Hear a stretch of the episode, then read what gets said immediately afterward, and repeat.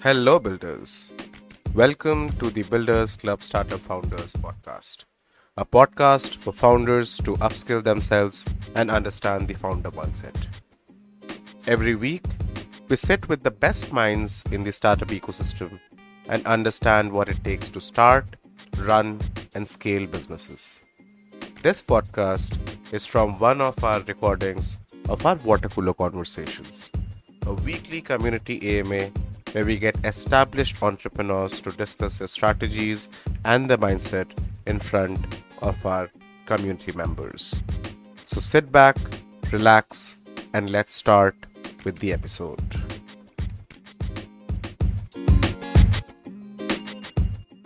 Today's event, so you know the, the Startup Founders podcast or the Water Cooler Conversations, as we used to call it, is primarily a forum in which we get celebrated, uh, you know, people from the startup ecosystem, uh, founders, investors to come and have a one-on-one, uh, you know, tell about their overall journey, what has been their learnings in the process, uh, run us through a little bit of challenges that we have, they have faced through the journey, just so all of you guys understand, especially the ones who are starting out for the first time, that everybody is usually in the same boat when they start up. Uh, you know, uh, nobody uh, nobody has a pedestal. Everybody has to go through the hardships and and and you know figure their way through. Uh, so today we have a very very very uh, you know dear friend of ours, Vijetha Shastry sir. Vijetha Shastry sir is one of the very few uh, people that I know who has spent close to three decades in the startup ecosystem. Uh, he had, he started his journey in the services industry, and then he kind of got into the startup ecosystem. He has been associated with almost all the big names in terms of the startup community that you know of. So, uh, be it uh, NASSCOM, be it TiE, be it HeadStart, uh, be it BHIVE, he has basically helped in the overall community building and the uh, outreach programs for all of that. So welcome Vijay sir, first of all, to the Builders Club. Vijay sir, you are on mute. Thank you. Thank you so much, uh, Sohail. It's absolutely my privilege and also it's a delight for me to be interacting with all of you wonderful people. Thank you for giving me this opportunity as well. Yeah, Vijay sir, we have been trying to get you on for, for some time now because I think you are one of those who has kind of seen the overall journey, the startup ecosystem grow in Correct. a sense. Absolutely, absolutely. And and when there was nothing, uh, you know, when the buzzword of, of when the buzz of the whole funding and everything was not there, even then entrepreneurs were being born. Uh, and and from there, now that you know the the ecosystem has kind of, if I may say so, reached a kind of a, a stage where we can say that the startup founders are also a little bit mature and they understand what they're getting into. And the investors also understand how exactly to deal with stuff. Um, yes. so so Vijetha sir we can probably kick this off sure. with a little bit of your own journey. Uh, probably start off with your early journey. Where, where did you work in the initial bit? And how did you get introduced to the startup ecosystem? And then your journey through, and now that you are a part of Dexter Capital as well. So you can probably help us run through that journey. Definitely, sir. I'll keep it as uh, light and easy to for everyone. So currently, I'm with uh, Dexter Capital and Dexter Angels. So Dexter Capital, we're investment bank. The focus is on Series A plus. How do we get them to in front of the right VCs and family offices so that we can help them to raise a Series A plus money, as I said. And we also have a division around mergers and acquisitions. Dexter Angels is where we do the early stage investments as a syndicate, and we have done about 25 investments. So Dexter Capital has been around for nine years. Uh, before that, I was also with TiE Bangalore as the executive director. I was part of the NASSCOM Center of Excellence for IoT, uh, taking care of all the activities around open innovation and co-creation. And also, Sohail, I've been an active volunteer with Head Start for the last almost uh, seven years now, 2015. And because of that, uh, you named the place, right? Kerala Startup Mission, Startup Odisha, working with all the accelerators and incubators, helping them to grow, working with the Karnataka startup cells. So all this I would feel has given me a lot of perspectives. I've had a lot of help on the way. Uh, let me be very clear that it is never a standalone journey. We have people who are supporting us, helping us. The corporates are there, the enterprise are there, the governments itself that I've worked with, fantastic folks, genuinely wanting to do something. And uh, very honestly, startups can say that they're in a very good uh, position right now because uh, this this kind of support, this kind of uh, value that will be given to them is incredible, and very few ecosystems do it. That's why India is so active. That's why Bangalore is so active. But I've been traveling non-stop, you know, so much. I've been to Jaipur, Kolkata, Bombay, Delhi, and Kerala also recently. I'm going to Chennai next week. What matters is build the bridges, Sohail, right? I mean, some things like what you guys are doing, right? All the events. You're sitting in Bombay, but you've done about three, four events and more in Bangalore. You're trying to give a lot of value back. You're bringing in people who could give perspectives. So when I started my career, you know, with hotels and uh, retail industries, I was with Taj Hotels, I was with Metro Cash and Carry, Urban Brands, Reliance Retail. I've learned a lot from my leaders, from mentors, and uh, you can learn from everyone, my friend. Everyone is so good. Everyone is so helpful. And I think this is a paid forward culture. I want to emphasize on that, Sohail. It's important to help. It's important to give. It's also important to bring in as many people together, like create bridges like you are sitting where you are sitting, but you're building, you know, it builders club, right? That's what you're doing. You're trying to bring the like-minded people together and help startups. I think that's awesome. So I will take a pause here so that we can have a real-time conversation as well. And anyone wants to get something specific, just put it on the chat window. I'm sure Sohail and we can take a look at it. Thank you.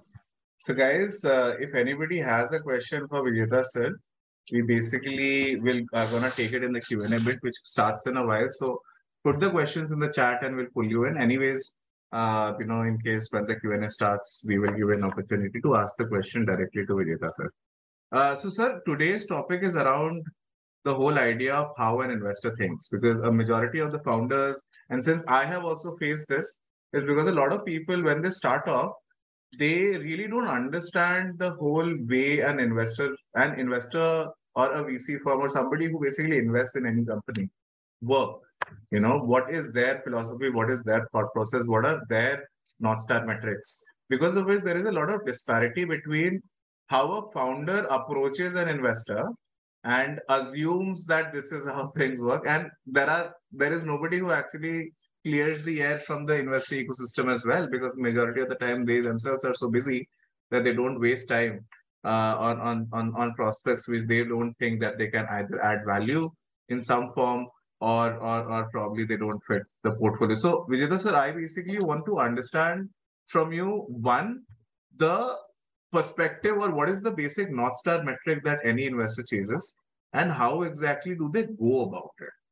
Uh, this and then probably we can also dwell a little bit into how this mindset has evolved with time because you have you have the uh, the know-how of how things used to work 10 years back also because i remember uh, in 2012, 2013, when when the new startup ecosystem had just started and the Flipkarts and the Ola started getting funded. At that point of time, the kind of checks that used to be written um, was purely on an idea stage. But now those things are not possible, right? So we, I, I just want to understand what is the perspective, what is the mindset of an investor, and what are their North Star metrics, and how that has evolved with time. Yeah, definitely. So we'll we'll just uh, you know break it up into simple, easy stuff so that it's a very clearly understood uh, thought process. See, remember that for an investor, few years back there were less companies, the sectors also were less, and the and the fact that you know the, the markets themselves were maturing.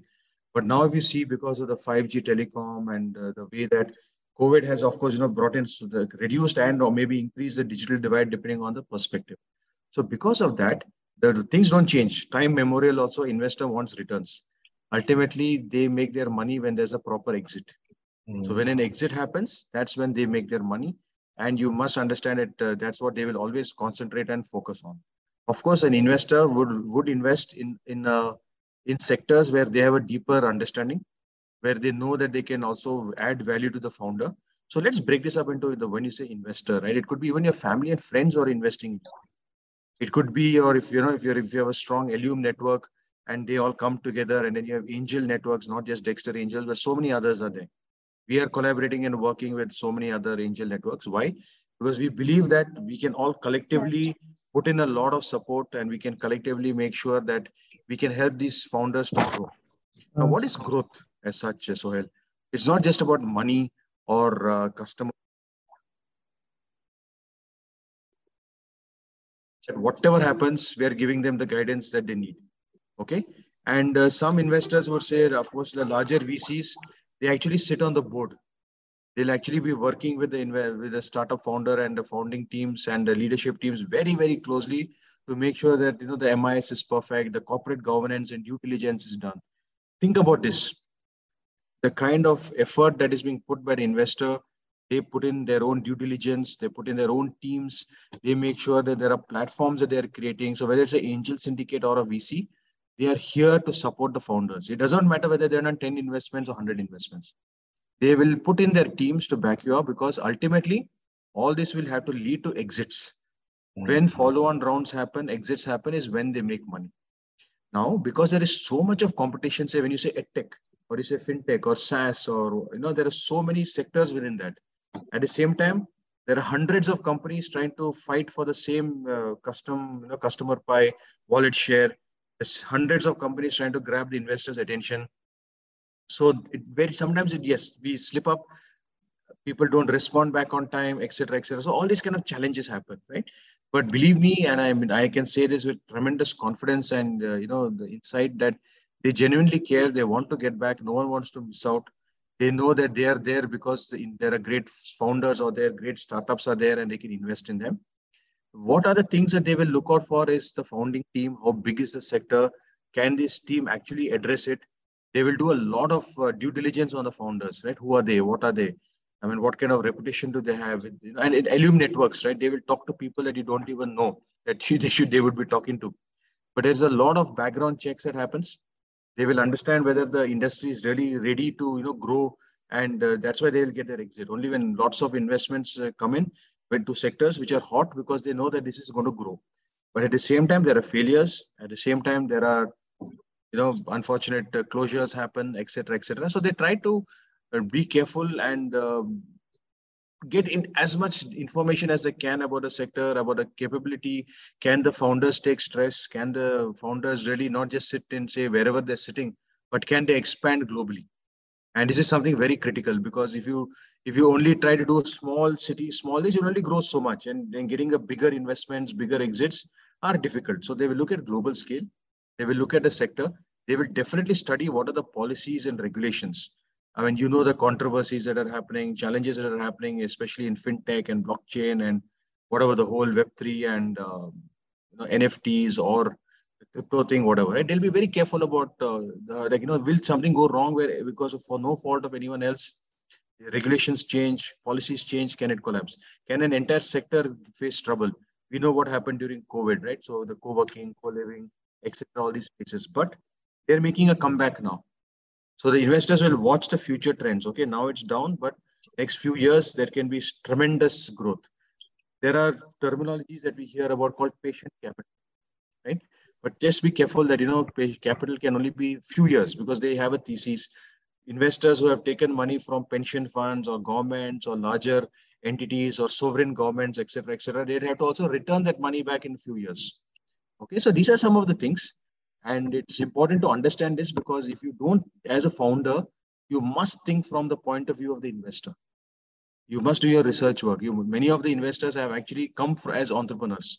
If you realize that in many of the VC companies or family office, etc., etc., there are founders who are taking decisions and are you know getting involved with other founders before a check is written because they have been through that and they know what has happened. And I want to again stress corporate governance, due diligence, the, the checks that are and balances that are happening around diversity, inclusion, environmental goals, etc., etc., very serious, and they're looked into as a very clear mandate by a lot of VCs and family offices. Pay attention to these things, and then you'll be then as a founder, you can gel well with the various analysts or with the principals, etc. So keep these perspectives in mind. And I would love to take a small break here and get back to Sohail if there are any other thought processes or inputs. So, so, so, so fr- from what I understand, Vijetha sir, ki number one, I think the North Star metric for them, for any investor who puts in money is the exit. Right. So they basically try and understand what is my possibility of getting an exit here. So irrespective of whether a company is doing good or bad, or whether a founder is really good or if the company is really, you know, uh, let's say there is a company which is bootstrapped and which does a lot of revenue. They don't need or probably, but they are in an industry which probably will not get a follow-on investment. So usually the investors would try and stay away from it. Correct me if I'm wrong. I'm just trying to understand the the mindset mindset of an investor. So so from what I understand is uh, exits are the ma- major major thing that any investor kind of chases. Ultimately, they are answerable, right? They are answerable to that. Yeah. They, without making money, how will they support Exactly. a large team?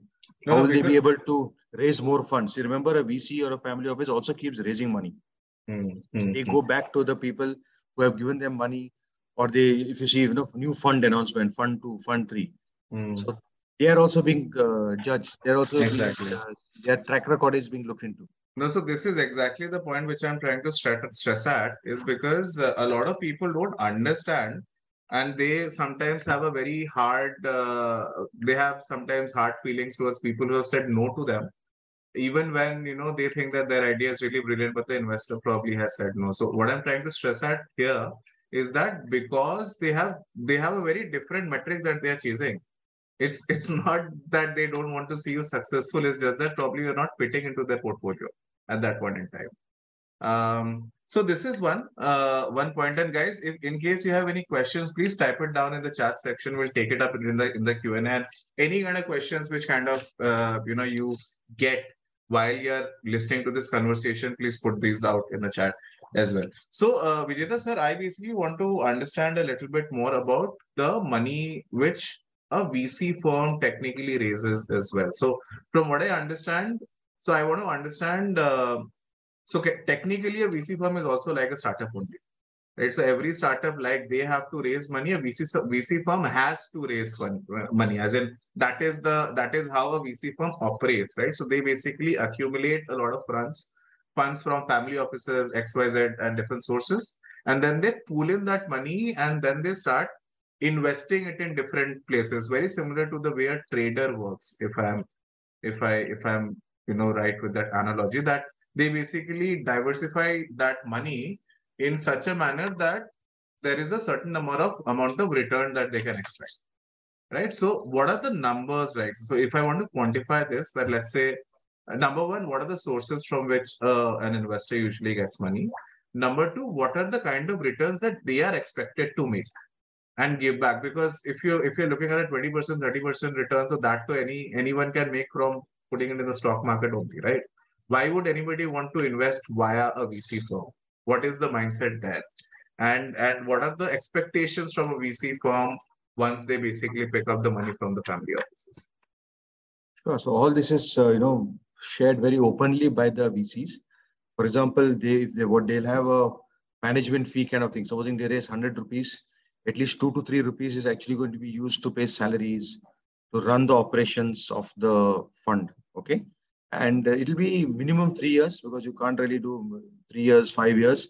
It all depends whether that, that you know, how long that money can be kept in the startup and follow on rounds, put in tranches, etc. And then, of course, within the VC also, there will be subject matter experts. So some might be looking, they might look only at SaaS, they may look only at fintech. So you see a lot of specialization also happening. Okay, so every VC is different. Okay, and then also remember that what does it ultimately mean? They have to give, they have to give some returns back to the people who have given them the money, and from that money that they made as profits, they keep as a carry.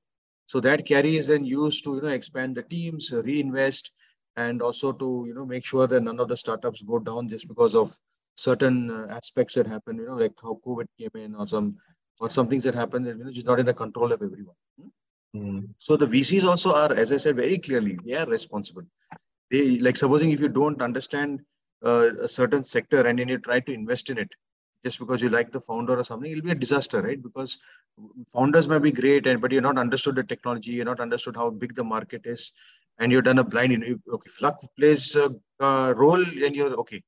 But what if you're not done proper uh, due diligence? I want to again stress on that. Okay, Every, any in any business, due diligence is a very critical. Understanding the market and the sector is very different, and it's very important to you know what could be the forces that could be on your side or could be against you. Right. So if you if you try to build something only for say the elite of India, which is a very very small minuscule market and there's so much of competition, you know we have to scale up. Or if you build something for Bharat, but then if there's no pay, if the customers or the consumers or the users don't have the ability to pay, you can never scale up. And uh, so this, these are some of the things that the VCs will look for. They will talk to pension funds, they talk to government. So I'll just give you a quick inside the thought processes. Remember, and you can, you know, just uh, research this also. Temasek is there from Singapore. They're a government, uh, you know, partly funded by the government of Singapore. They, of course, will look at Singapore and they'll also put in a certain amount of money into other startups, correct? And then there are some funds which are having global presence. You have uh, people like uh, Sequoia or SoftBank, or you have Goldman Sachs and their funds, etc. So they, it could be very, or, or some VCs say, okay, we only invest in Indian startups right? because we're in India. We talk about them. Then there are some people like Saha Fund, which is run by Ankita, and then you have NQPA, etc. They will focus only on women, where the women founders are playing a very, very key role. It is being led by a woman founder. They believe that they should back these kind of uh, you know, funds. Then there will be people like Fireside Ventures, which looks at D2C. Like Kanwaljit and his team, excellent people. They have backed some of the finest D2C startups when it was not even such a big name and it was not even coined, like no direct to customer. No one really understood what that, but they they believe they they walk the talk. They supported the founders, and and you know they've they've seen a lot of success stories. Then if you come, there is Blume, which does early. So they, they it's all public information. How much money they put in, what is their portfolio, what are the kind of sectors that they put in, etc., etc. Now, of course, people are talking about new age technologies and uh, metaverse, and we don't know really know what that is going on. That's high risk. And uh, we also know what has happened with uh, some of these new age companies on blockchain, NFTs, and crypto. Things are very, very tough, very, very bad. If they got out at the right time, they're superstars. But if they're stuck, they're really badly stuck, and you know we really don't know how much money will they be able to uh, get out. Also, remember that where does the original source of money comes? Industrial houses, HNIs, right. pension funds, governments. So when stock markets are doing well, they have had exits from the stock market.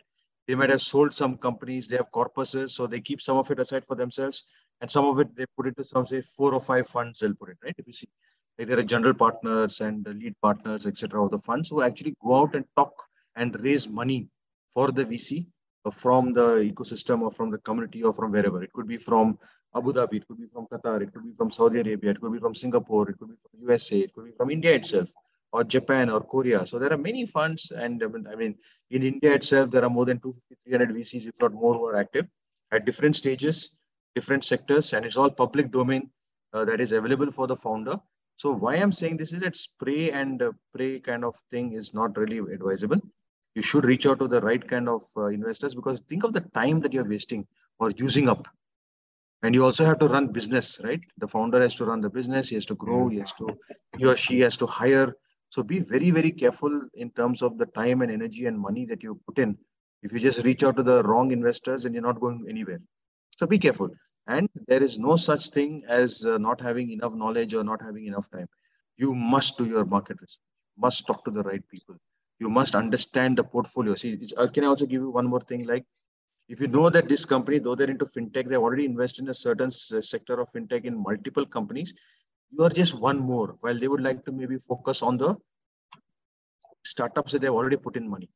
So these kind of things make a big difference to founders and and remember that uh, it's these are critical small things but make a big difference. So i'll take a pause here and i hope i could answer most of the elements of, of your question. Hmm. so i guess one of the takeaways is basically uh, the due diligence bit. So one is the market that uh, you know how big is the market? So whenever a new wave comes in a lot of investors usually try to get in is because one so one is this whole fomo factor which kind of rides in the in the investor ecosystem. Uh, i just want to understand why is there this fomo? So is this because they want to get the right company uh, at the right time at the lowest valuation possible? Or why why exactly is, is this is this fomo factor there in the so for if one person puts in money in a company, then you see hundreds others also putting in, in the same company. And nobody, if their competitor is there, they usually get silent. Why does that happen? We should realize that these investors are the most uh, smartest people in the room. They are extremely well educated. They, they talk to each other. They discuss things, etc., etc. Okay, and also it is about uh, scale. When they see an opportunity and they see that this is the kind of uh, founder and and look, it's a rarity, right? It's not the best. You have to really dig to get the diamonds out. And even with your best of research, you will make a mistake. Okay. So at Dexter Capital, of course, we are investment bankers. We take startups or raising the Series A and above, you know, 4 million, 5 million, whatever, we take them out into the market, correct? And we mm-hmm. talk to VCs, we talk to family offices, we talk to people who would be willing to put in some money. And you mm-hmm. never, I mean, no way will you see in any of the startups that only one person or two persons or something has put in money. They all de-risk themselves mm. and they believe that the, collectively they will uh, work together. They will help these start founders to grow. They will help these founders to get best hiring. They will help them with PR, etc., etc., etc. So these are all very critical elements. So I don't want to get into these headlines of FOMO and terminologies like that. So they do their own due diligence, right? They're also answerable. They have their lawyers, they have their chartered accountants, they have their board, they have their advisors. So we assume that there will be a lot of uh, you know digging deep into the founders, etc., etc. And they're taking bets. Everything there is risk. Mm. Things can go wrong. Who thought about what COVID could come and you know the travel industry, the COVID. Yeah, yeah. So it's nothing. Nothing is uh, certain in life. But you take calculated risks and then you back the founders so to make sure that the founders can grow. So ultimately, by doing that, you will also make sure that your money, whichever you put in as an investment at whatever stage, will also be uh, taken care of. And it's also a trust factor, right? I mean, we have alum networks. We have people like, you know, we have, we ourselves have a Dexter Angels is a network of angels. Mm-hmm. So they believe that, yes, you know, you are very good at this. I'm very good at this. X is very good at that. We can provide some, you know, tremendous value add to the startup and the founders. Someone would be very good in technology. Someone would be very good in opening doors the third person could be very good in uh, you know just pr just sh- shouting out for these founders and taking them to the next level etc mm. so everyone brings in value and a lot of headlines are there but we should just learn to ignore that. And uh, look investments is also about the you know customer money profits mm. family friends take working capital take loans and pay it back. So there's so many ways that you can prove as a founder that you're doing the right thing. And then that's the belief system that will be created when investors also see that you know the governance is very good the thought processes the dignity of the founders and the way they're approaching and tackling the situation they would love to back these kind of founders so make yourself uh, irresistible you know i mean like make the investors want to back yeah. you that's yeah, the key yeah, I think uh, one of the things that I want to touch upon here, I I'll, I have one more question. After that, we'll open it up for the audience, and I will continue asking questions post one or two questions. Uh, one, I want to understand what is the structure of a of a VC firm. I mean, the org structure like. What is the org structure usually like? I've seen that the teams are usually very small, but there is a huge chunk of work that each one of these people do. So, what's the org structure like of a VC? Yeah, firm? so it's all it's all public information. Whether you take Matrix or you take uh, Sequoia or you take any of these big guys, or uh, WaterBridge or Blume or whoever it is. So they'll have the GPs and LPs they're the ones who actually run the fund, right? There would be like like Avnish Bajaj is the MD of uh, Matrix because they're big. Then you have Nexus, and then you have all these guys, and then you have uh, uh, India. I'm just talking India now. I'll not go too much into the you know what how foreign funds operate. Uh, so the the main people will be the GPs, LPs, the the, the top guys, and then you have a lot of uh, like people who are say partners or principals, right? And uh, next, if you go below that, you have senior analysts and analysts, right? Now, many of these analysts would have come from the banking industry or they come from consulting firms, and they would be very, very, very good in doing, you know, very deep dive into sectors, into startups, and understanding whether the market is big enough, etc. etc. Okay. And uh, look, there are no right answers or wrong answers here. I mean, I could keep talking for two hours and I'm not even going to scratch the surface. But uh, what matters here is that uh, don't you don't necessarily have to approach the GP or LP directly, right? You can approach a partner or a principal etc., etc. Because ultimately, whatever comes in will be taken to the analysts, right? They will go through it. They'll dig deep. There'll be investor calls. They'll they'll ask for MIS. They will ask for a lot of information about how you're tackling the problem. What is your moat? What is your USP? And that is where it is very clear that there are elements about a VC and the way they do it. And look, this is all whatever I'm telling you is public information. Their theses, their portfolios, their people, everything is out there. So dig deep as founders. It is it is hard work, but there is no shortcuts. So that way, what will happen is that you will get to know a lot of information. And then I think very critical, and this is something that people keep missing out is as founders, find out the, some of the people who are there in the VC's uh, portfolio and talk to the founders. Okay, mm-hmm. so I'm, why I'm why I'm why I'm giving you not just about a structure of a VC or how they raise money or what is the org structure or whatever it is. It's, it goes very deep, right? There will be interns, there will be people who are working on research reports, and people who will be analyzing the research reports also. Like all the top five, six consulting companies take out a lot of reports. Zinnov mm-hmm. takes out reports, NASSCOM takes out reports, CII takes out report where they talk about, you know, this this industry, this uh, this is what policies are. The government themselves, if you go to Startup India also, they have so many affiliated funds, VCs over there, right? So these are why I'm talking about all these things is like one is a structure, but the thesis, the portfolio, like what kind of exits, if any, that they've had, what are they doing, their programs, their open houses. As founders, take time to just kind of understand this aspect very deeply because that helps you. And then when you're talking to the investor, when you've done your research work, those conversations go much, you know, super fast. Rather than you asking them all kind of questions, they asking a lot of questions. Think about this. They want a found great founding team. They want to know, make sure that the addressable markets, etc., and your capability to address it Understand this. It's not just that the market is very huge. So, so what? There'll be hundreds of people chasing the same thing. So, what is your USP? What is the deep mode that you have created? How strong is your technology? How great is your team with complementary, supplementary skills? This is what a VC would look for, right? And then if you understand who the partners are, if you understand the principles, and if you understand who's the senior analyst, and you know whether they really they have done a lot of work. They, many of them are public, right? They talk about the kind of uh, research work they've done. Shirate does it also. They recently published so many reports whether it's on EV and so many. There are drone reports, EV industry reports, etc.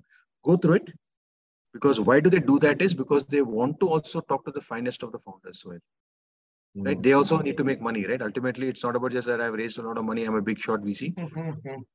Wealth creation is a critical angle of it, right? So we at uh, Dexter also keep talking about that, right? Like how exactly do you in, invest in new age companies? How do you do the research work? How do you approach the right people? How do you make the matchmaking? So these are things public information. So I was, again i'm going to take a pause to understand more about what you want to talk about and what the audience wants to talk about. So i think research is a major major angle for all vc firms no they basically dig deep and go into the industry and try and understand which where is the need gap which is going to grow the most and then they basically try and figure out that okay so these are the companies which are basically operating in this ecosystem so let's find the best of the lot and then basically make yeah. a move. So usually is it inbound, outbound? Because I'm sure that there is a lot of inbound. There's a lot of trash. Whoever I've spoken to, whoever is in the VC ecosystem, they say that they have mind-boggling number of pitch decks which come in every day. And and siphoning through it itself is a big headache for them. And 99% of the pitch decks are trash. So so how what's what's the usual modality like? Is there a chance that a good company usually slips by and you really can't do anything about it, and you later on know that hey, there's something which is in my anti portfolio. I said no to them, and later on became a success. Yeah. So again, there's no right or wrong answer, and it's almost impossible to look at you know everything in the like you know. So so that's what what founders should also do is create a one pager and also create a more elaborate one, and then say that okay, if you're interested, I can send you more information because that's mm. what hmm. uh, really works, right? Get the one pager with all the critical information for them to take a decision whether they want to have a longer call. So we also get a lot of uh, inbound and we take those calls, we, we fix up time and do a deep dive. We ask them for some information, etc., etc., which will help us to make the decision better. So you should always, for the founders, I would say that think from the investor point of view, a VC or a family office or early stage, depending on you know what what kind of funding you're looking for and what is the right information that they want. And that's why you do the research work. And if you do a you know spray and supposing like okay i said if x investor is only d2c and you're some saas or fintech uh, founder and you're trying to chase them they will also think yeah why is this guy why these people are you know writing to us because we don't really look at this domain. Mm. so think about it from those angles also. And if there's someone who does only seed or early stage investments and you know you are asking them for uh, you're not you just have an idea and but you're asking them for 10 million dollars would they really reply back to you maybe not so what really matters here, once again, fundamental research work. Just take, and it doesn't take too much of effort, right? Just do it properly, do it correctly, talk to a few more founders. And I encourage that, you know, it's such a warm and giving ecosystem. Mm. People are going to, you know, all the various events that happen, the mixers that happen, the conferences, etc., etc. Because this is where you can really get a pulse of what is happening in industry. You can meet the right folks. You can have, you know, very uh, simple but elegant and very focused conversations with the right folks. So that investment of time, energy, money into networking, into understanding what exactly a VC is looking for, etc., will help the founder. And vice versa also, right? Even all the investors also are out there, right? They send their teams out to meet people, go for demo days, and uh, you know go for the speed networking events that keep happening all over all over the country. So this is hard work. This is a lot of effort. You can still make mistakes. You may still miss out. Maybe the founder couldn't articulate properly, though they're a great bunch of folks, and they couldn't really explain the technology, or it's a newfangled technology which the investor couldn't understand. Many things could happen, and you know, like again, there's plenty of opportunity. There's plenty of uh, you know things that can be done, but make it easy for each other. That's what I say as a community person, mm. and uh, magic will happen. Yeah, yeah, great golden words. Uh, I will basically take a pause and I'll take a question. I'll take the questions from the group. So sham so all of you guys have put in the questions there. Please switch on your video if you wanna speak directly to sir. So Kishan, Akhil, and Ashwin. Uh, who wants to go first? Who has the video on? That is my question. Uh, Ashwin, do you wanna go because you have a long question? Akhil and Kishan, either of you guys can also go. So first is Kishan. Kishan, do you want to go? Chandrakanta. Yeah, I, yeah, I you can. Yeah, Chandrakanta, yeah. I'll take you in as well. Just hold on. So Kishan, have you switched on your video? Yeah, please go ahead. Yeah, so uh, Vijetha, basically I connected uh, with you over WhatsApp also, and uh, uh, we are supposed to connect back very soon. But yeah, before that, I found this particular event. I thought of uh, joining you here, try understanding on a public forum. So I had a specific question. So uh, we are in a stage where we are looking to add a very uh, useful resource because I'm a first-time founder, as you're mentioning, right? Networking is a key asset uh, researching again uh, becomes a key aspect of the overall journey to move to a next level when you are either uh, trying to raise fund. So in this scenario, our approach was I spoke to a couple of founders that uh, why don't you have an expert or basically as an advisor who is uh, also uh, basically who is coming at an intersection of investment and subject matter expertise. So since we are into mobility ecosystem, an investor who might have invested into mobility platform, an angel investor get him on board as an investor, uh, uh, basically as an advisor who will also invest, but also get you those important introductions or uh, will at least uh, the person will point you which direction to look for. So uh, how do you find that particular advisor? I'm yet to basically, I'm not able to find that particular specific because we are into mobility platform and that also SaaS. So uh, still uh, in India, as of now, uh, to be honest, uh, mobility ecosystem is not that evolved as compared to fintech or some other solutions. But yeah, uh, how do you find that advisor? Where do you look? Uh, what are the key pointers? How do you connect? And yeah, you can let me know this. Kishan, I will explain this to everyone, not just to you. There are a few things here. Number one is be very, very cautious in terms of the legal angle. Yes yeah. So do you have a lawyer? Do you have someone who, who can draft these kind of agreements for you is very critical. Number yes, one. Number yeah, yeah, yeah. So number one. Number two, but be careful. If, if because if you make a mistake there, then you're in deep trouble. Sure. Okay. Number two. Number two is that look, there are a lot of industry bodies like TIE or NASSCOM whatever, which you can, you know, you can become a member of, etc., etc. So you know, you widen your horizon. Hmm. You should not just say that okay, I spoke to one, two people and I think they were good. And I you know be careful because again you have to should, you know the more knowledge, and this is also your way of building industry relevance, industry connections, etc., etc. Mm-hmm. Number three is that when you are you paying them money, can you afford to pay them money? What are they giving you this advice and offers for? Mm-hmm. Right? What is the contract that you're going to have with them? What is the give and take, etc., etc. right? Mm-hmm. If you're giving them too much of advisory shares or something, your next round of funding will be bad because they will, yeah, they will, yeah, the investor will just say, look, you're giving away too much. Right? So, and you're not you're not very clear on what value you're getting, and why can't you do the sales yourself? Hmm. Why can't you go out and you know you make a list of 15, 20 people that you should be talking to as customers, and you should be talking to them, right? You should be as a as a founder, you must be able to open doors and do the first sales. Okay, so yes, you're taking a shortcut, but can you afford that shortcut in terms of money? And how do you evaluate the right person? What is your evaluation metrics? How do you know that this person will actually help you? And will actually be able to not just give you connections but open the door for you sit with you you know tweak your product etc so there are so many parameters so have you drawn a checklist of that Uh, not exactly. So I just Yeah, have two. First do that. So I just Yeah. have two specific Kishan, requirements. So Very specifically, I'm giving a requirement now, Kishan. okay, I'm giving a requirement unless and until you have made that checklist, until and unless you have made your, you know, you have gone out and met more and more industry folks, gone for mixers in that section, gone for a conference, you are going to walk into a landmine of your own making. got it. So just a small follow-up question to that. I, Yeah. so I'll make I'll work on that particular checklist. So as far as our team internal requirement and the stage we are in, we have already have a good pipeline of 20 plus corporates ready to use our solution. We specifically at this stage require an advisor who will join jump as an angel investor, but also help us with the Put it out on LinkedIn, no? Make a nice note and put it out on LinkedIn. Let people uh, revert back to you. Got it. And what is the compensation that you decide? So we have a. That's between you. That's between you and that uh, that person. right? Okay. Any market standards that we have to follow, No, or is it like? there are no market standards. It's your ability to negotiate and convince. Okay, But be clear on what outcomes you want, Kishan, because this is where the danger zone is, no? Mhm. Yes, yes. They will see. They will also negotiate, right? They know that it is your need. They will convince you to pay them a lot or give you a lot of, or to give stake in the company and whatever it is, right? Mm. But if it's not linked to milestones and actual outcomes, Mm. you will be the loser, Kishan. So that's why. Do you have a lawyer?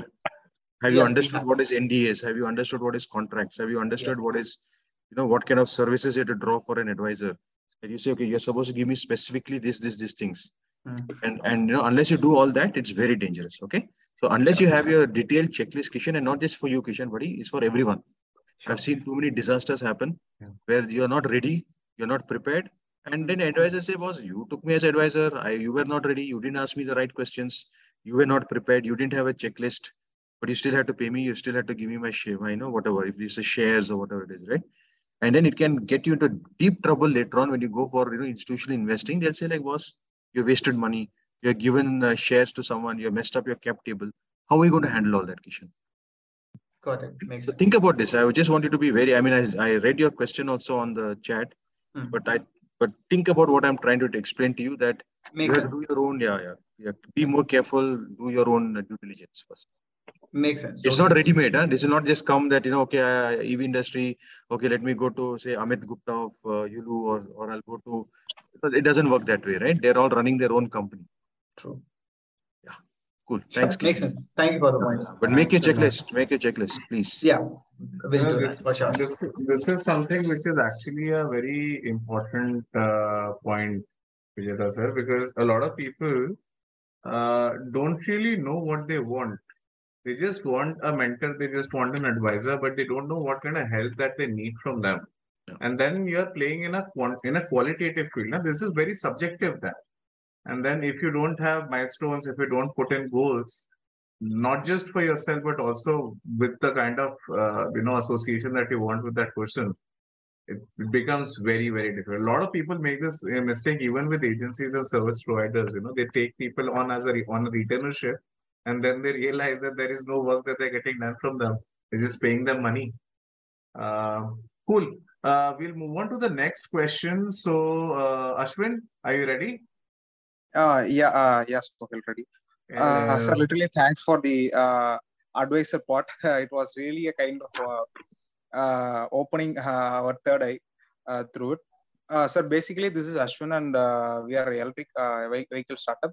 Uh, initially, we worked on electric car. Uh, due to some cash-intensive process, we cannot uh, go further further ahead. So we tried to apply some government grants, uh, but uh, we were uh, shortlisted for the final rounds some were uh, neglected since it's a cash intensive so they neglected some uh, said uh, that uh, some some uh, some reasons.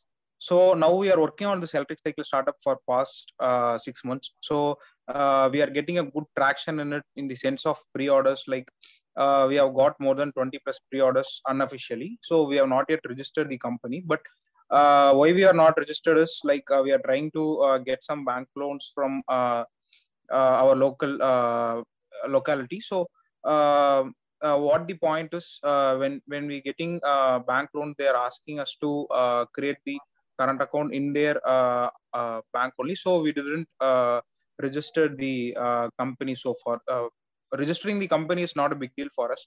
So it just takes um, uh, one and a half weeks or uh, two weeks for the private limited entity. So that is the uh, one question.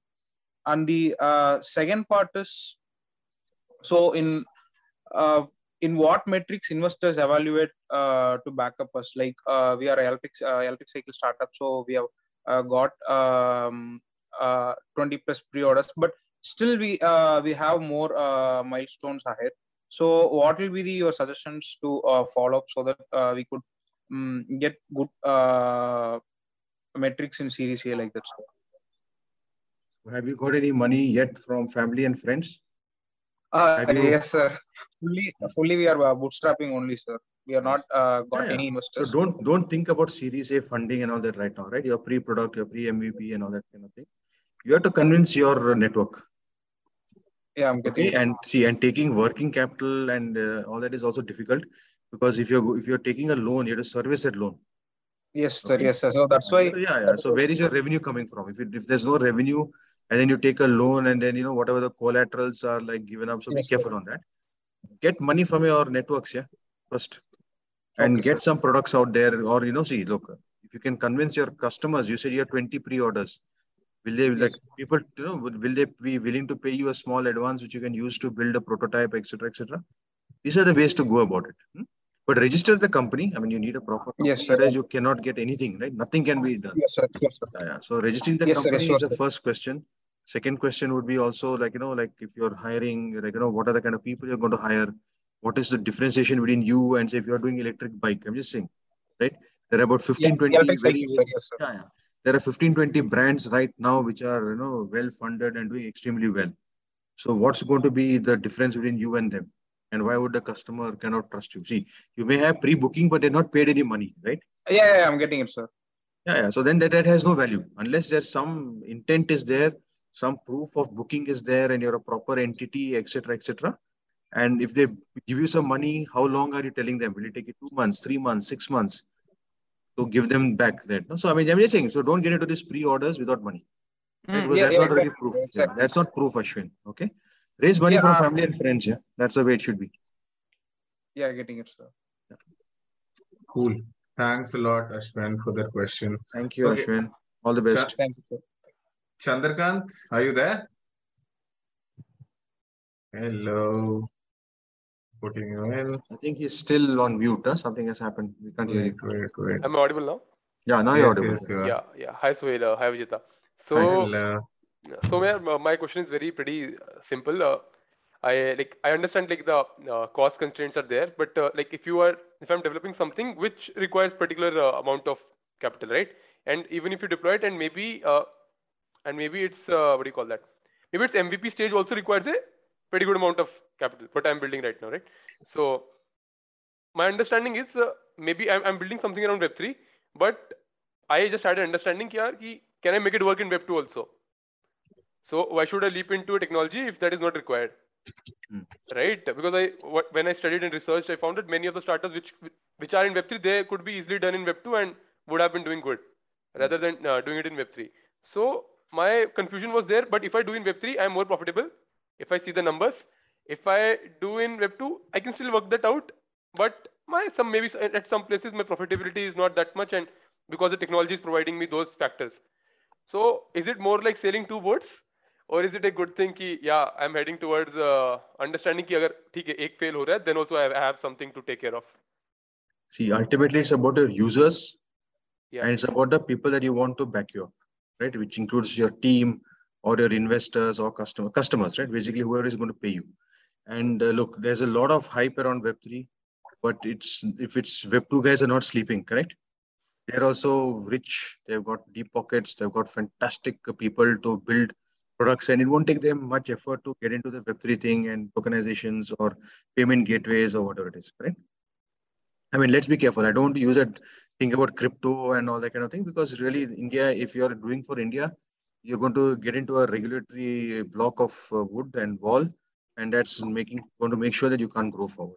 So, what matters is your customer. Yeah, if you're going to be able to build a product that you're willing to pay for, and you're going to use that to enhance technology, because I think 5G is going to be, you know, formally inaugurated by Jio, I think next week in about 15, 20 cities, etc., etc. So you're going to have a lot of new technologies, new support coming in. right? Correct. But then if you really want to do something, is do it. Get some customers, get some users, get some traction, get some proof of concepts, and then you will also know what you need to do. So it's not about having Web3 for the sake of having Web3. No? Okay, so yeah. what's so great about Web3? Why should I, as a user, I mean, does it help me in any way? Or just you're, you're in love with the technology? It's about sales, it's about traction, it's about convincing the right people, your right target segments. focus on that, Chandrakant. That's yeah. more. So there's nothing a, wrong, right? It. Yeah. So I, I don't know. So be careful. Be careful. You're asking for an opinion when I don't even yeah, know your product. Completely. Uh, I'm just taking There's no opinion. I have no opinions, buddy. Huh? Uh, okay. Sure. Got it. Uh, thank you so much. Build, build and get make money. Make money. Get customers to pay for your product. Then you're okay. Got it. Uh, thank you so much. Oh, welcome. Good. Thank you. So next, Elaine is there. Elaine, if you have your video on only, then will you be allowed? Okay. So Elaine, I. Hello. Hello. Yes, I, I am Alain. I, I am the acting founder of Adinoim Incorporated. And uh, yes, we have as working prototype or products uh, TVs and uh, computers that we produce and we enhance some key properties of these electronic devices. And we also have other products that we, uh, we have already currently been working on or in the background, though uh, it's true it's not market test yet, for those other products, but the ones that are market test so far is the TV and the computer.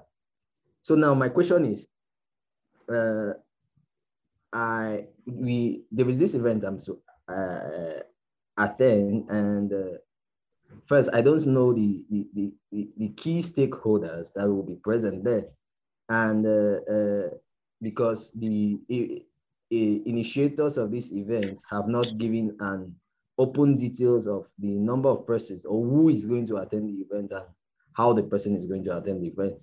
And so I find it hard to know how I'm going to target the, the networking. I find it hard to know uh, who exactly I'm going to network with and uh, how I'm going to do that. Nextly, uh, these products we plan not just to uh, at, uh, target a few sets of customers or clients, but uh, we plan to go on a very large scale by 2028. But for our current budget for, or estimated budget for this phase, we are estimating uh, $10 million, which we believe will be able to uh, help us attain the, our objective for this particular phase. And I would also like to know how am I going to um, uh, how do we uh, practically value the, the, the uh, share acquisition associated with these uh, uh, amounts? So, Sohail, I am a bit confused, but I'll try to. Uh, so, I'll, I'll, I'll, I'll rephrase that. So, number one, uh, what Elaine is asking is uh, if he's going to an event in which the agenda is not clear and he, he doesn't know what kind of people are attending, how should he approach the networking? Because he doesn't know who to target, right? Number two, he's basically asking about. Uh, so, uh, Ellen, you were asking about the ten million uh, dollars of funding that you're looking for. Yes, ten million. How much of the shares should we should we associate with the ten million dollar? How much like, equity? How much equity should that? Should we associate? Yeah, yeah. yeah. So these are the two questions. Yeah, sure. So one is that let's imagine that you're going for an event. Okay. If it's physical or hybrid or it's uh, whatever, it really depends on whether the organizers, and this is important, right? Always talk to the organizers. Know who the organizers are. Because they are the right people who can, if you have a good rapport and you build good relationship with them, they will be the ones who will actually help you out.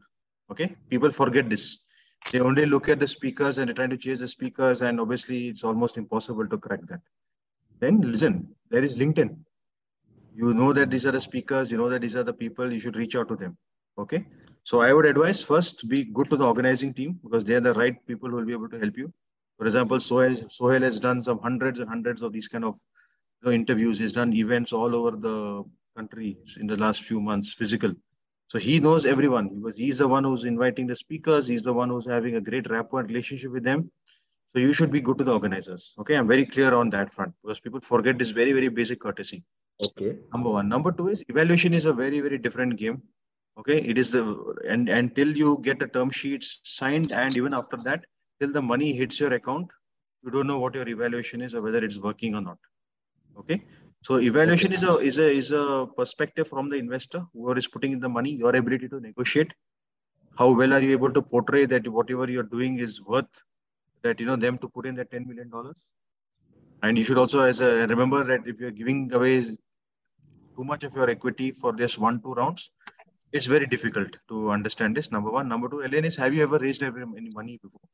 they will look at uh, anyone who's putting in money will also look at your funding history. They will look at your pedigree. They will look at your background. They will do due diligence. They will talk to, your customers. They will talk to people that you've worked with.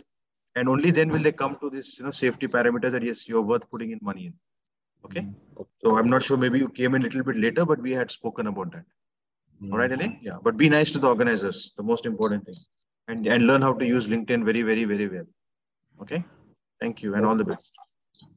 Thank you. Thank you. One last question. Uh, uh, I have the, the, the speaker list. I have the, the organizers contact, but uh, I'm talking of the participants, the VCs that will definitely be available because uh, the, the event actually is it's an in-person. Then event. you announce it, Alan. I'll tell you what you do, right? You, when, you're, when you're going for an event or you're attending something, you let the world know that you're going to be there and then you say i'm looking forward to meeting uh, vcs or founders or whatever you put all that out and maybe okay. someone if they see interest in you look it's also about the other way around right it's not just yeah. about what you want would they want to talk to you so how do you get a pull factor going in over there so that's what you have to be focusing on thank you very much that, that, You're welcome, that thank you thank you thanks a lot Elaine.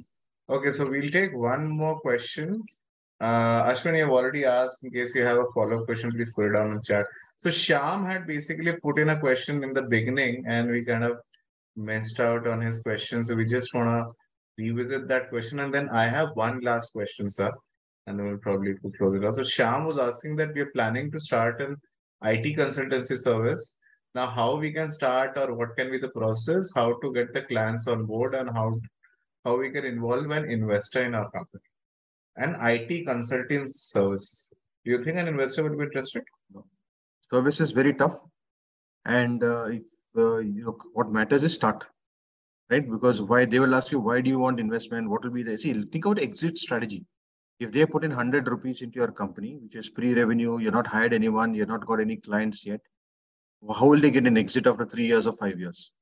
So I think that's, again, always think from the investor point of view and then you will be able to crack things better okay? So so i guess one more thing is around scale okay Vijetha. So basically a lot of emphasis is usually on how fast can you scale versus how much revenue can you make or how much profits do you make uh how and where does you know where do these two different matrices get balanced from an investor perspective speed versus scale versus profitability. You're on mute, Vijetha.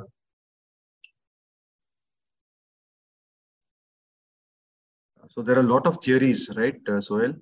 Uh, if you remember, blitz scaling was the biggest uh, in fashion thing, and a lot of money was pumped into that. Now you also know what's happening with Netflix, right? They're losing subscribers, they're losing people, their evaluation has tumbled. Stock prices has taken a thrashing of the century, right? So it's all very different on how it works. Facebook by itself, Meta itself, right? It's called as Meta. I think if you read the headlines, they grew, they were profitable, they had a tough time with their IPO, and then it went down, then it came up, and now again they're having a very very rough time in the last few weeks. All all all tech tech companies are having a rough time. Mm. So, Joyce, let, let's be careful here, right? Like scale, no, I will grow fast. But what if you don't have money to grow fast? What if you don't have the right team? And what if you are you know, onboarding customers without doing a proper due diligence? And you're not onboarding them in the right manner just to show numbers to your investor. They will start doing due diligence. They will start looking at the quality of your customers, of your data, of your metrics, etc., etc. And then it uh, doesn't stand scrutiny. Mm. Right? Then what will happen? you know the headlines that are happening around uh, Byju's and this and that and whatever it's correct.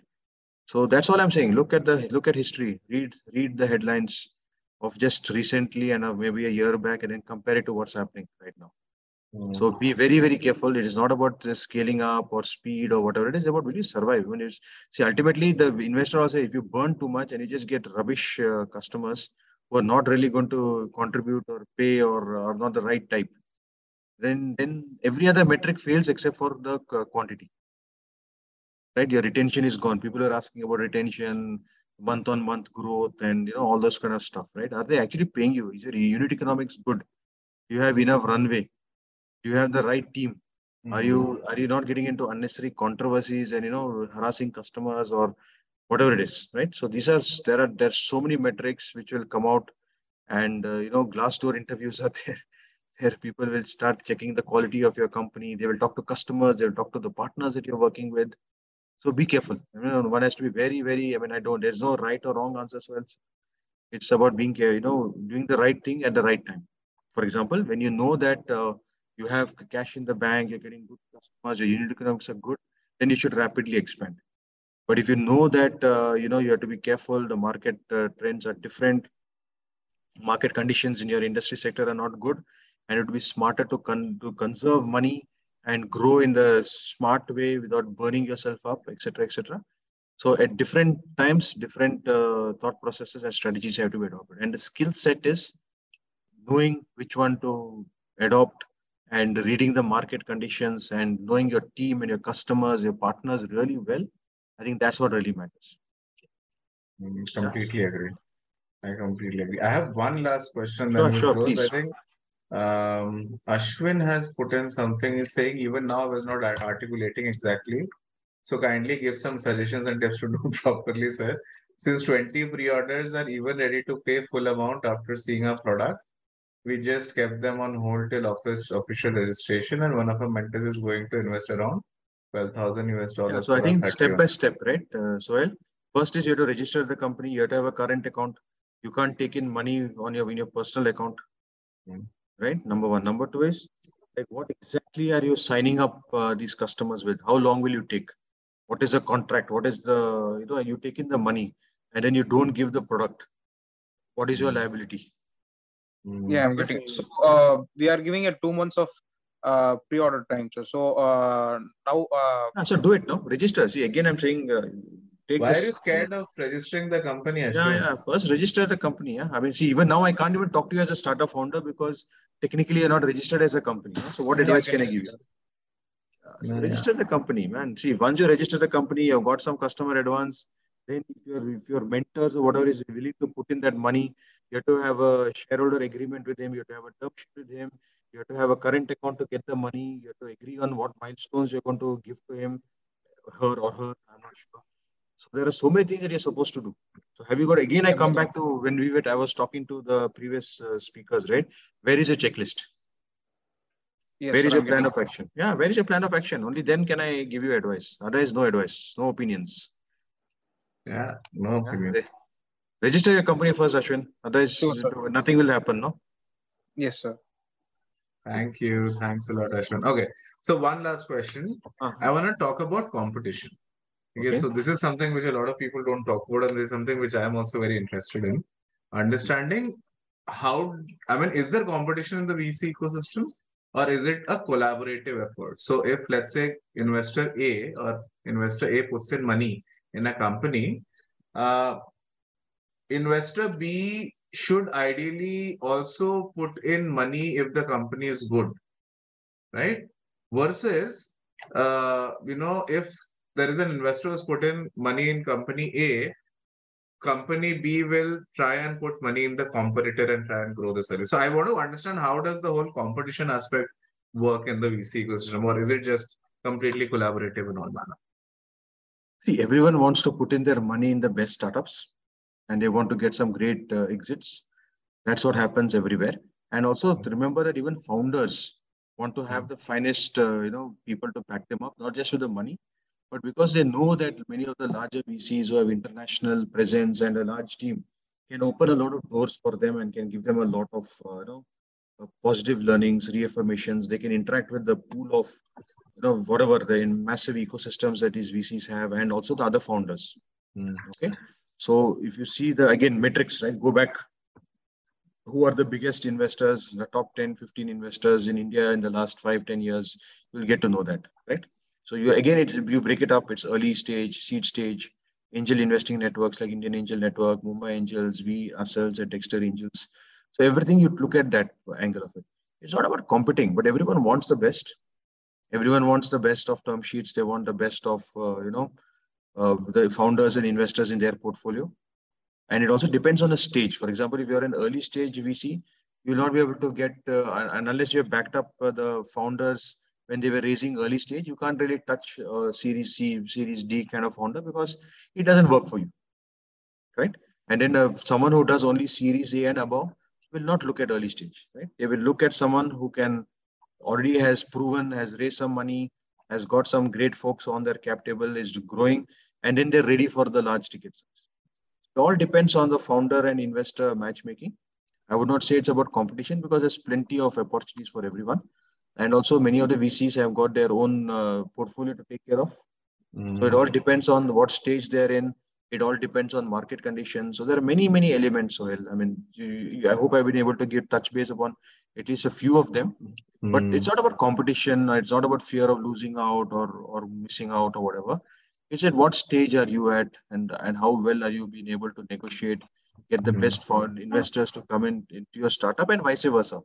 Can mm-hmm. the founders decide okay these are the three four investors that we would love to have on our cap table? And they start interacting with them pretty early and uh, convince their people that we are the finest folks and we can really grow and we are serious about what we're doing. We understand the market conditions very well. We have the team to crack it. We get the competitive landscape also but we can you know definitely go ahead so it's a it's a it's a it's a lot of conversations a lot of thought processes yeah that's mm. what it's all about so no so i i basically so it's it's like you know companies compete but investors usually collaborate yeah, because everyone yeah yeah see lead investors right lead investors put in say 50% but mm. the balance 50% they need three four other people to come in mm. right so it's not about uh, it's it's definitely not about because everyone has to work together yeah? Everyone works together so if there are 50 investors together in one room and there is one company then there are chances that all of these companies might so a company will not sorry an, uh, an investor will not not try to block another investor is what i understand that thing doesn't happen no, no, it's really, completely really. on the investor huh. See, it is ultimately the founder has to sign the term sheet and agree no mm. and mm. again you they do their due diligence as simple as that Mm. If you don't do your, do your due diligence, if you're not comfortable, and if you, if you look, you have to work with your investor, right? Because ultimately, uh, the investor will make his money, his or her money, after they get an exit. Mm. So they are going to be batting for you, and they're going to be talking to the next, uh, you know, the much larger uh, VCs to make sure that the, the, exit happens because that's when you make money, they make money. It's simple. Got it. Got it. Yes, yes, yes. Okay, with that, I think there are two questions which we missed out. We'll just probably take those. Uh, I hope, yes, sir, you have time. Yeah, yeah, no problem, no problem. Okay, so Ankit asks, as an investor, would you be worried if a D2C brand has 70% month-on-month growth? But has so is Ankit there? And I get it. Is Ankit there? Is, he, is it your own startup that you're asking about or you're just asking a general question? Is Ankit, he there? are you there? Ankit is not there. Yeah, he's not there. Yeah, yeah. Uh, it's a it's a hypothetical question. Yeah, yeah. So forget it. Let's let's let's not talk about it. Yeah, yeah Siddhant Raju is also asking a very generic one. So I think we should just let this off. Okay. Yeah, yeah. Anybody else has anything? See about founder chemistry. Founder chemistry. So the, I will just touch upon that. So mm-hmm. yeah, because it's a team that makes things happen. No. Mm. So it's not just about founder chemistry. It's not that even if things are going wrong, they're saying, "Oh, we are getting along very, very well with each other." Even if one one founder is doing not very smart things, the other founder says, "Oh, we have great chemistry. We don't argue. We let things go." And no, I mean that. I mean, what is the meaning of founder chemistry? Mm. Right. So you have to be very cautious about that. Founder chemistry is also about having the skill sets to handle situation, to stay as a team, to and like everyone has their own strengths, weaknesses, complementary skill sets, etc., etc. So that founder chemistry is that making things happen for the organization, which is right, which is ethical, you're taking care of all the stakeholders, right? Your stakeholders, your other partners, your team, your other co-founders, your investors, and and and the people that you're working with in the community and ecosystem. Mm. So that's what the real task of a founder is.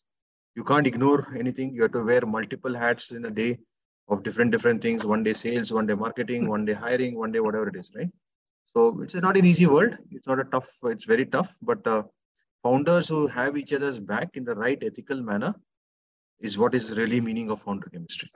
I think I think it has nothing to do with investors. I think for your company's survival, I think a, a co-founder chemistry is, is important. Without a co-founder invest, a co-founder chemistry, Yeah. I don't think a company can actually grow. True. So it's Very as true. simple as that. Yeah.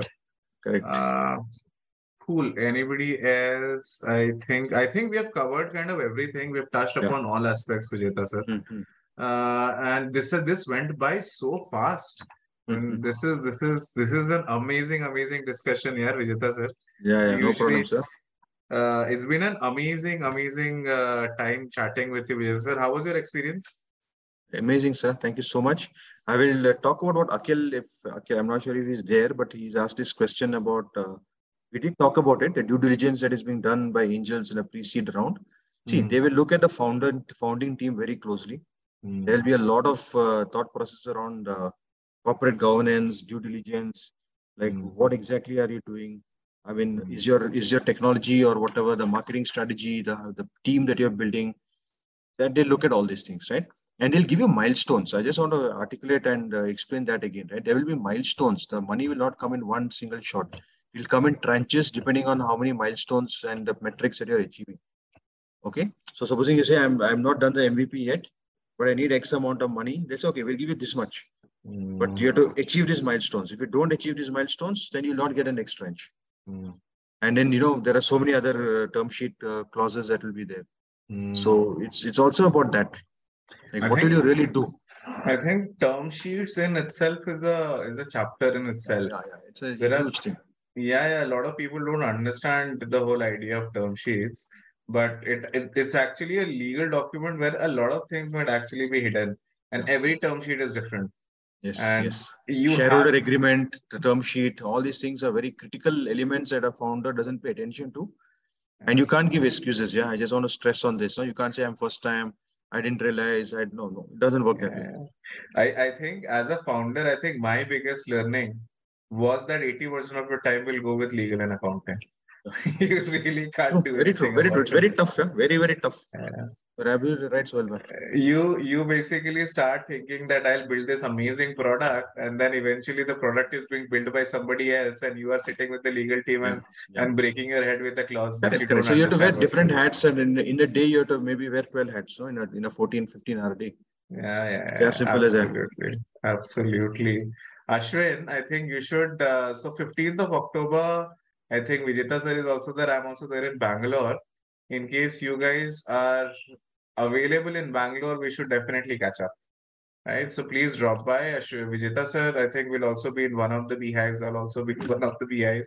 We can actually, the Builders Club meetup is happening on 15th of October. You heard it here the first time uh, in, in, in this podcast. So please come in uh, all the, and get all your folks as well. Uh, and uh, Vijetha sir, as usual, an amazing, amazing discussion. I think that this is just one of the many conversations that we have had, and I think this is just the beginning part of uh, of how an investor thinks. There is so much more that we can go deeper into. We'll probably do a few more workshops if possible.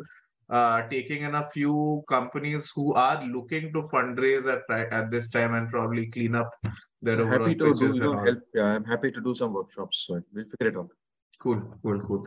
With that, guys, I think we'll just call it uh, call it for a close. Today is Friday night, so let's not, you know, uh, you people should go out and have fun as well. And we'll leave Vijetha sir also alone. He can also have some quiet time. Uh, thanks a lot, all of you guys, for joining in. This has been an amazing, amazing discussion, Vijetha sir. Uh, and and all the very best with Dex- Dexter Capital. Hopefully, uh, a few of the companies from the Builders Club also land up on your portfolio. Touchwood uh soon and and with that we'll just call it a day good night everybody and have a have a great weekend uh Thank you, Vijetha sir and Sohail, for uh, this awesome session. uh, we we can Thank you Thank all. you. Thank you very much. guys please say a thanks to Vijetha sir Thank you, Hari. Not at all. Yeah, have fun, Thank guys. you, I wish you all Thank the you. very best. And uh, you know, we'll let's let's take care and uh, just just be good, man. Let's have fun with life.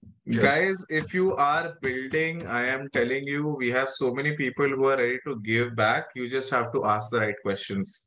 And as Vijetha sir rightly pointed out, I think a lot of us forget making a checklist of the things that we want to talk about because of which we are not able to structure our conversations and give priority to what we're thinking. So please start doing that if you're building.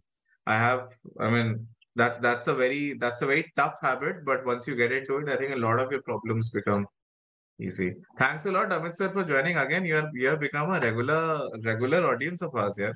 Yes, sir. A lot of value add actually. Um, uh, uh, Vijetha sir is here, so I'd, I'd I'd probably be meeting him tomorrow. Oh, Uh, really? morning. yeah, 11, 11 a.m. There is a BHIVE uh, with Ravindra MK. So Ah, him tomorrow. Uh, so thank you for your time, sir. Grateful for your learnings. Thank you. spend some more time, Vijetha sir, with Vijetha sir here. I think one of the very few guys who's in that uh, mode where if you really sit with him, there is so much, so much that you can learn. Yes, yes, I agree. I agree. It just flows. I mean, he just talks, and I just uh, diary and a pen. You Yeah, yeah. It's 9:30. One and a half hours went by. I really didn't realize it's one and a half hours that has gone by. Yeah. grateful, sir. Grateful. So, Thank you. Uh, you know, I can share few reports, industry reports. Oh, please, I'll, please. I'll send it to you. I'll send it to you, or if you want, I can put it in the Builders Club. Up to you. I mean, you decide. Yeah, no, no, yeah, Builders Club. You can put it in the Builders Club as well. Send it to me as well because we are also doing our first survey uh, now. Yeah, yeah, we I'll are give doing some a reports, nationwide yeah. survey. Please send it Sure. across because I'll get an idea of how to structure Okay. things. I'll put it in the club. I'll put it in the WhatsApp group because I think it'll be very useful. See, these reports are very intensive. Okay, 30 Hmm. pages, 30, 50 pages, whatever. Mm, But look, and I'm not saying that you try to consume all of it in one day. Take your mm, time. Please take your Mhm. time. Just go through it because you know nuggets of information that will think, make you think, and maybe do some deeper dive research work. So I'll send about EV industry, fintech industry, the state, whatever. I'll send some reports. Yeah, char, panch com. Whatever reports, sir, please, please. Yeah, yeah, Now, I'll do now that. we are we are also coming up with our own platform, sir. So that is where so much yeah. information will start dissipated. So Absolutely. put it in the WhatsApp group and I'll, Yeah, I'll put it in the WhatsApp. well. Yeah, so I mean, if I'll give you a little bit of time, you might want to add more people or more people are joining, but within say 10, 10, 30, I'll do it. Done, sir. Okay. Done. Fair Done, enough? done, done. Perfect. Thank you. guys. Thanks a lot. Take care. Thank you, sir. Grateful, sir. Thank you. Thank you. Thank you. Thank Bye, you, everyone. bye. Take care. Best wishes. Thank you. Okay, I'll put it in all groups on the camp. Take care. Bye. Bye, bye, bye.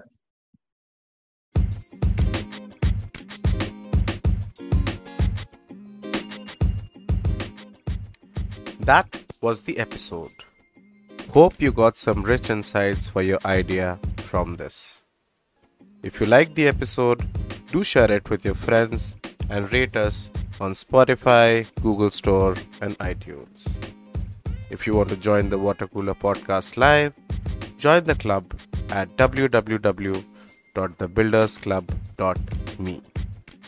Until next time, upwards and onwards.